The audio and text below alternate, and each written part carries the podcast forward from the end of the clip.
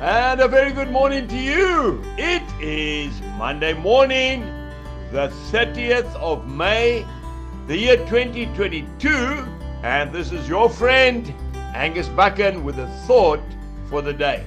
If we go to that famous Psalm, Psalm 23 and verse 4 Your rod and your staff, they comfort me.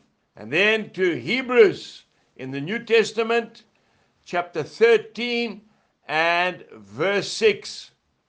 The Lord is my helper. I will not fear. What can man do unto me? Jesus Christ is our rod. He is our staff.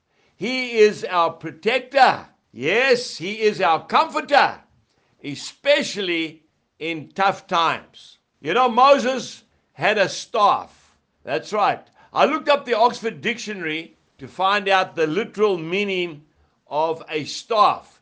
A staff is a long stick used as a support or weapon. And Moses used that staff, which the Lord told him to take when he visited and confronted Pharaoh and told Pharaoh to let his people go.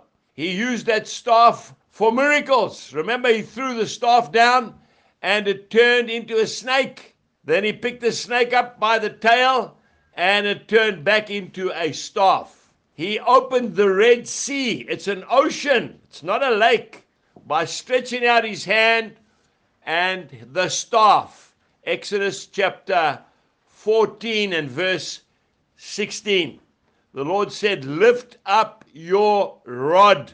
It is also a support when hiking in the mountains. Oh, I love climbing in the mountains, the mighty Drakensberg Mountains.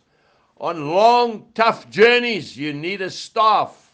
You know, I love to carve sticks. That's right. I sit quietly with a knife and I contemplate and meditate and I carve staffs, which I give to people as gifts. We get the wood from the thorn bushes in Zululand because they grow very slowly and they are heavy and very strong. We need to carry our staff wherever we go. When I check livestock on the farm with my son, I like to take a staff or stick with me. Today, when you go out, take your staff with you.